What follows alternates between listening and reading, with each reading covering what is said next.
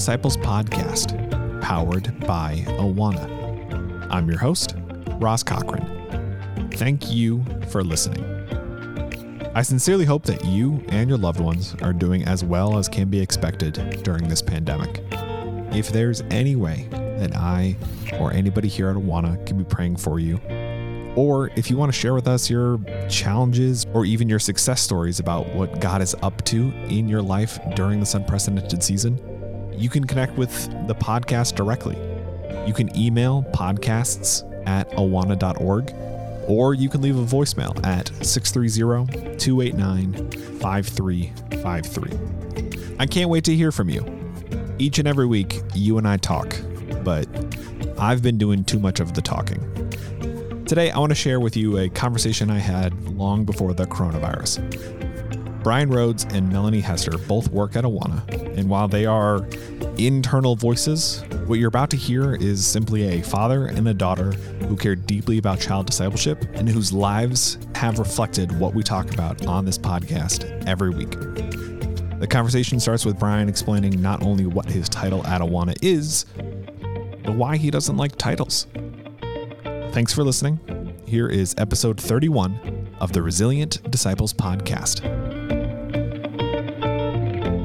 What is your technical, like, big fancy title? Can you introduce yourself and say your I big really fancy hate. title? Ti- I hate titles. Great. I think, I think we should measure our work based on who cleans the most toilets. sure. So, um, but I I am senior vice president of global field.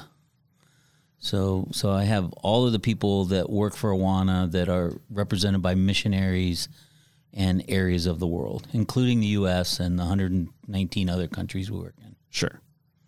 So just 119 countries, though. Like that. That's that's your 120, office. including ours. but who's counting? Right. I mean, reporting structure. There's only 119 people reporting to you, and that's just accounting for the VPs. That's a lot of one-on-ones. Well, it is, but you know, I was telling some uh, group of people the other day uh, that, that I can't do that. That's I don't do that.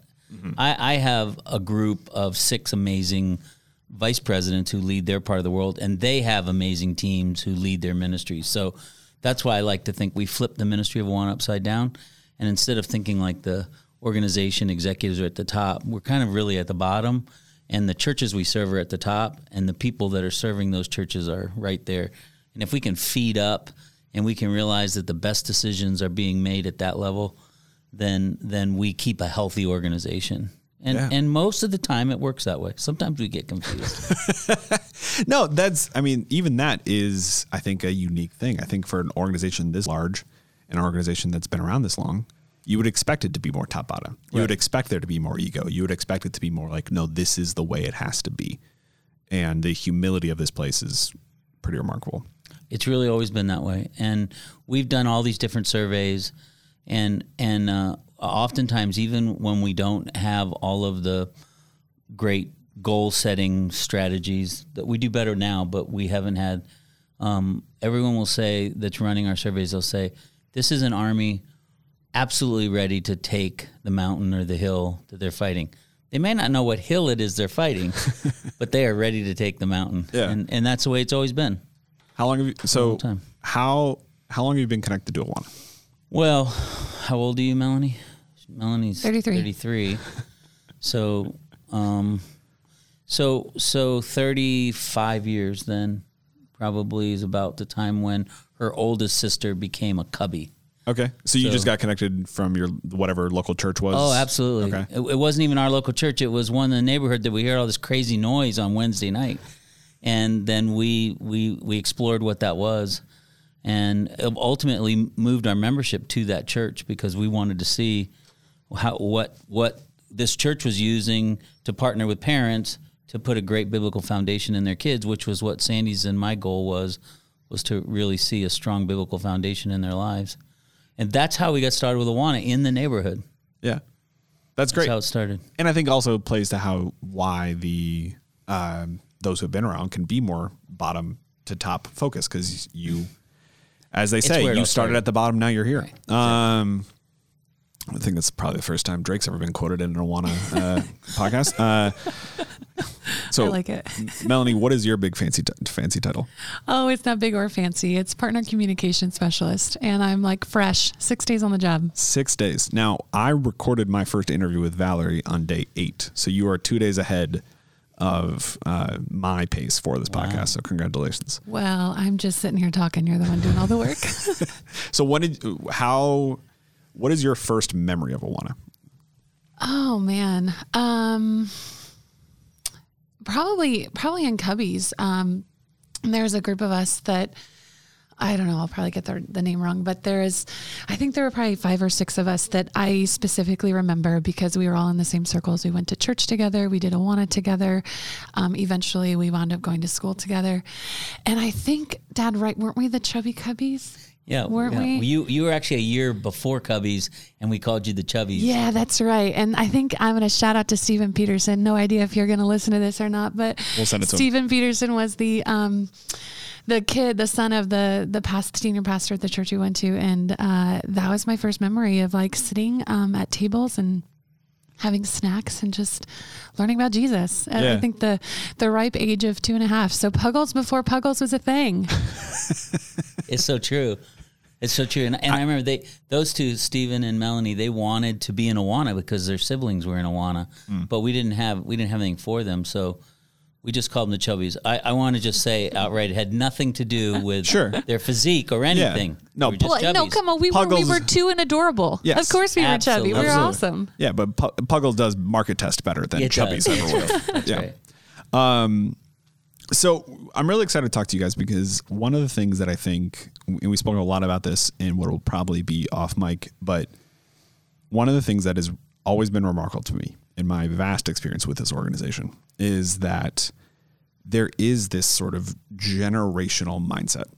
You know, I think a lot of stuff that's out there in the Christian world is either um, very urgent and like fire and brimstone and this is going to end right now the world is going to end right now and it's like so condensed and then there's a lot of stuff out there in the christian world where it's like everything's fine and we got all the time we need and awana i think has struck a really delicate and important balance where the people here are playing the long game, right? There is an investment in children. There is the investment in the future of the faith or 2050 and the things we talk about every day.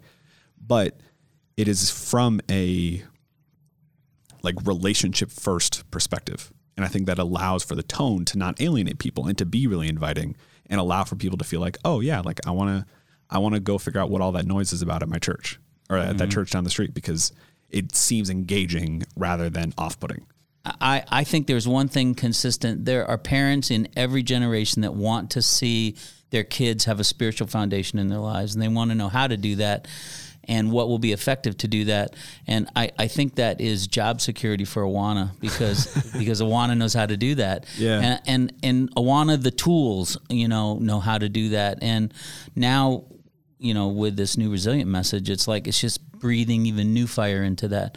But there will always be parents out there that want to do that, and that that's I I think that's what makes Awana keep working and still be vibrant, even though we're seventy whatever years old now. Yeah.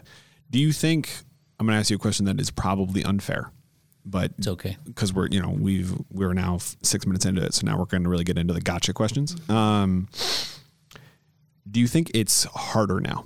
I ask because the the resilient messaging that focus on 2050, Yeah. a lot of that focuses on how different the world is going to look 30 years from now compared to how different it looked 30 years ago. Um, do you think that it is harder now for parents and kids to stay focused on laying that spiritual foundation? Oh, Oh, one hundred percent. Why?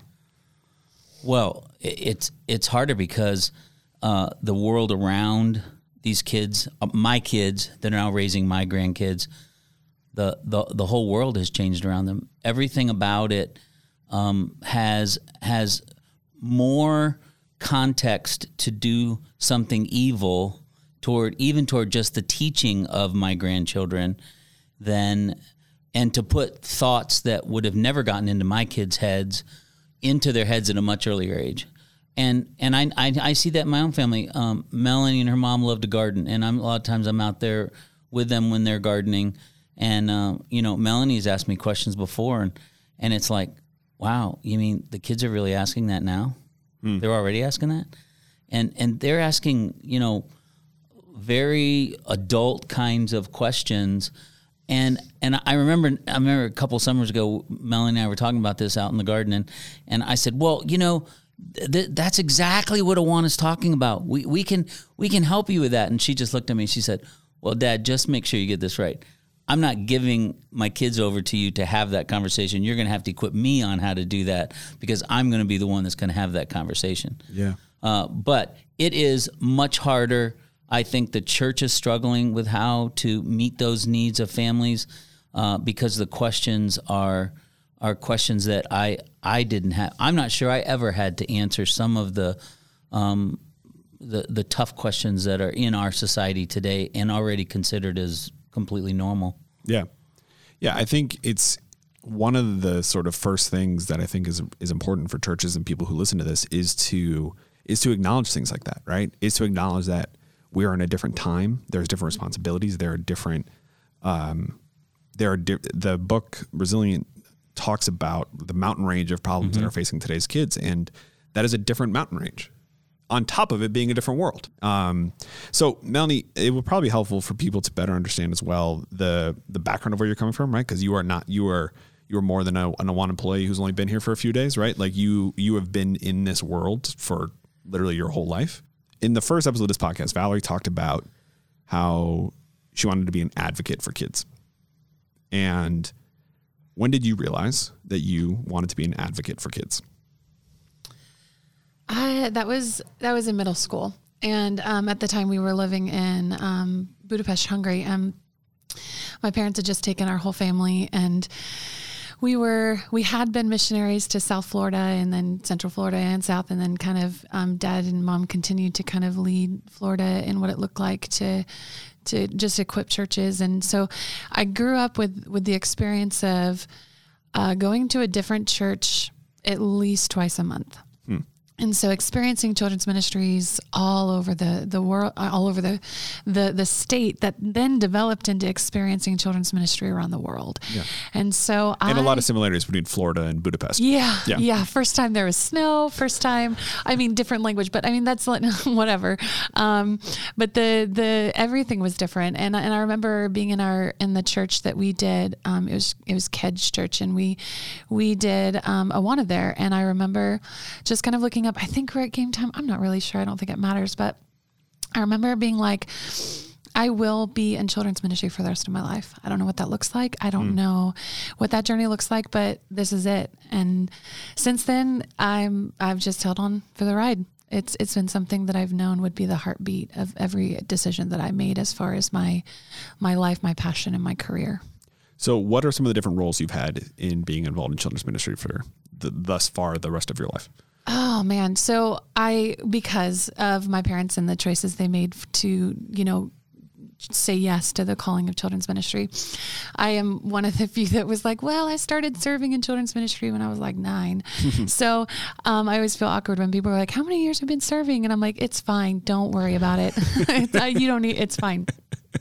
Um, but uh, obviously, from from that perspective, as a volunteer, I've been serving basically my whole life, and and in some capacities, that's my favorite. I love volunteering. I, I currently serve as the four and five year olds teacher at my church in the ten thirty service, and and volunteering is such a it's a hands on piece. So I love doing that. Um, but then other areas that I've been involved, I'm actually, um, little known fact, I'm degreed as a teacher, elementary ed, um, four to ninth grade. Um, and that was to give me a perspective of knowing how kids learn. Um, I've worked in daycares. I've worked, uh, my first kind of ministry job was for a church where I was the children's director there and, and was there for three and a half years. And man, that was an amazing experience that we could do a totally different podcast on. But um, That was in college.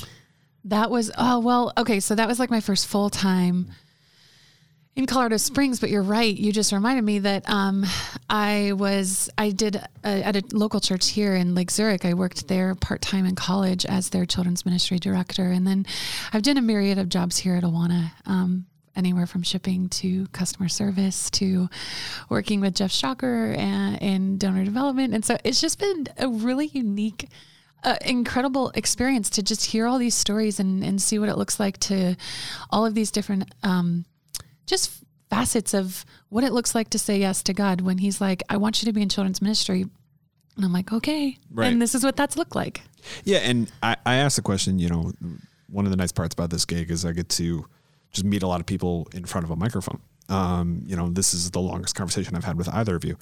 and but knowing a little bit of, of your story, I think it's important for people to also see you took each of those things kind of step by step. Yeah. Right. It wasn't like you went, I'm gonna be a children's ministry and for the rest of my life, which means I have to become the CEO of Awana ASAP.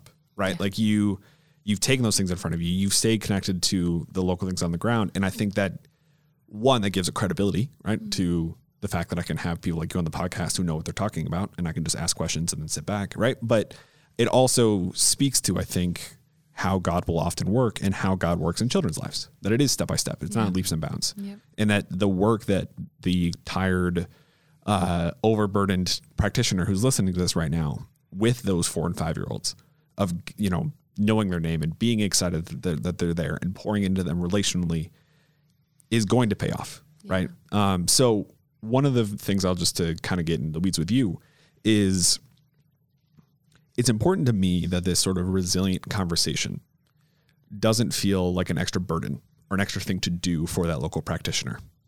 Um, because they they they're already doing so much right? The the local kids ministry director is they're the first at the church. They are trying to figure out how to balance the child who has some trauma that they've that they're dealing with and the kid who just really needs to go to the bathroom at the worst part of the message versus how to get you know the popcorn machine out of their trunk into the church right? They're trying to do all of those things at the same time. I think i hit all three. Um, this resilient conversation to me one of the things that's that strikes me about it is this is a thing that awana's always been about. And it's just sort of applying a new lens to what we've been focused on as someone who has been on and involved in Awana for literally almost their entire life, i- i- is that fair for me to say that this is something that Awana has always been about? This whole resilient disciples and discipleship making. Oh, completely. I mean, I think that's that's one of the things that I think through every single time this message I come across this message, um, because from the moment I began to watch as a kid, I, I don't know that I would have had the words then, but I've always known that kids were resilient. I've always seen that trait in them, and so for me. Um, I think we're just finally putting language and and some some understanding behind things that already existed, um, because when we're able to do that, then we're able to better communicate to those leaders who are like, "I am in, I am all in, help." we can actually like stand and say, "Hey, first, first, um, this has always existed. Yeah. You've always been passionate about doing this, but it always hasn't been successful because it's hard. It's something that doesn't come off of a checklist. It doesn't come from um, a specific, I mean, even curriculum that you purchase. Like resiliency isn't something that that we can just buy. Like creating um, and discipling resilient children it's in the little moments. It's in it's in every day and it's for eternity. It's it's for the entire every moment every second that we have here on earth is is what it looks like to build a resilient disciple. And so the message that we're bringing today is something that we've always talked about in adults. But one of the beautiful parts about Awana is that, and I think, you know, considering what Art Rorheim did is that in a time when children began to be a space where it's like, let's just take care of them and make sure they're just fed and cared for and loved, that's all great. He was like, hold on, let's actually provide something to show the critical importance that they are to not only our future, but to today. And so we're just continuing to carry on that message of like, hey, it's look it looks a little different, but those same messages are the same. These resilient kids are now grown and continuing to raise resilient kids. And they are asking for help. They're crying for help. And this is what it looks like for us to ask the Lord to stand in a posture and say, So, what does it look like for us to channel the energy and calling and commitment that Art Rorheim said yes to alongside Lance Latham today in 2020? That was beautiful. Um, you have kids, right? I do. Yeah. How many kids do you have? So I have three actually. Um, two here, one with Jesus already. So, yeah. Um, I, I appreciate that wording. Um, my question. So you are one of those resilient kids who's raising resilient kids now.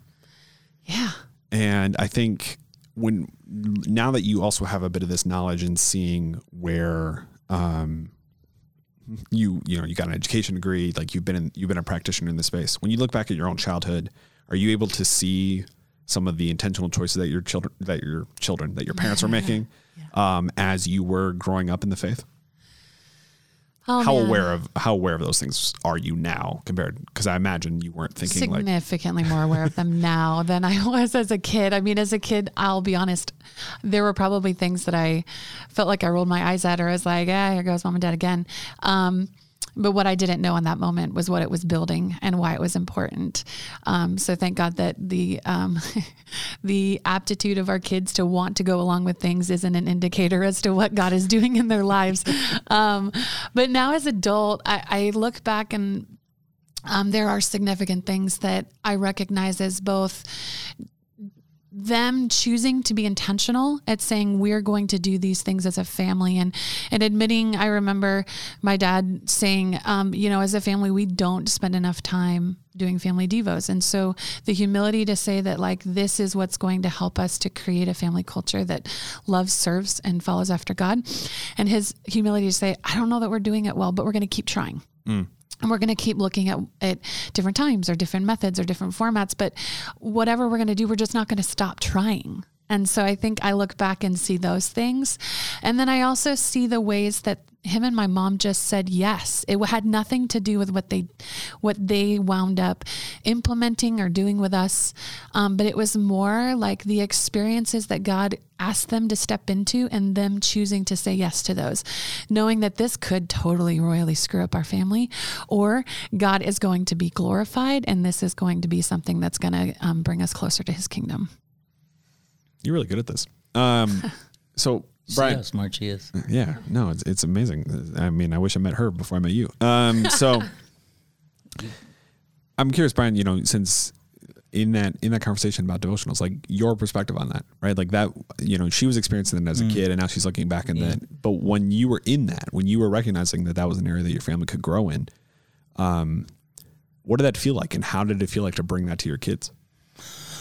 Boy, um, I'm super not qualified to be a therapist, but sometimes I feel no, like it, it's it's actually it's it's actually a very uh, uh, deep spot in in uh, in our lives with the kids, um, and it's deep because it for me it was it was always a struggle uh, to make those spiritual disciplines. So anybody listening to the podcast right now.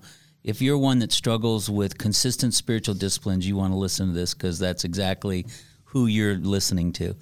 Um, I I I never I never struggled with the passion and the need and the desire to see the kids uh, have have a strong foundation in Christ and those hooks we talked about earlier. But but I did struggle in making sure I was doing my part so that was happening every night, or I was doing my part to make sure that we were having the right prayer uh, sequences and and just fitting that into our lives. And, and part of that was because we were living busy lives, no different than today. And anybody that's listening, and and part of that was uh, just that that I I just wasn't always disciplined enough to do that. So so she just beautifully described something that oftentimes I saw as a bit of a war going on inside myself. And fortunately, um, Sandy uh, would oftentimes step in and and she would do her part. And you know, when two become one, you you really do get one that's different than two. And and she really many times brought um, uh, the the the the defined focus that we needed.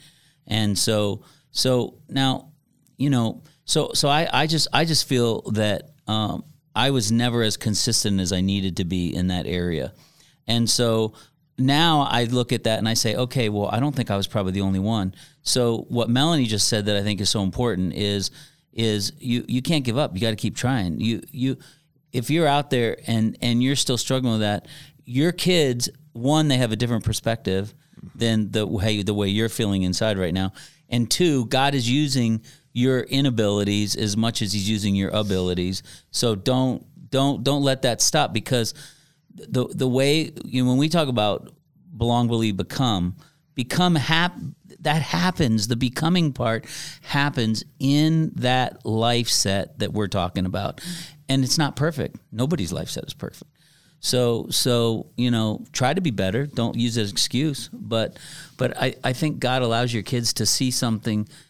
He allows your kids to see the things He wants them to see, and maybe He doesn't allow them to see some things that you, they shouldn't see. Yeah. Uh, I don't I don't know if there's a book like that out there somewhere. It might be, but Or but- maybe he just gives us the grace to be able to recognize yeah. that we all have those things. Yeah. yeah yeah i think so and and i and i i just i want to say one thing too to what you guys were talking about a minute ago uh, so so much there's so much consistency about where awana comes into the life of a child and the life of a parent life of an adult um, that is consistent through all the years of ministry you've had but i i will say that it is significantly different and significantly harder to disciple a child today in this culture that we live in.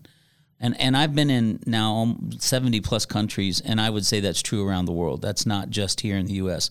But it is increasingly difficult here in the US and and when when when when we can realize that what is different about the message we're sharing in Awana today, you know, again, if you're if you're a, a, a podcast listener that's been doing this for a while, don't allow yourself to think that nothing's actually changed. It has changed.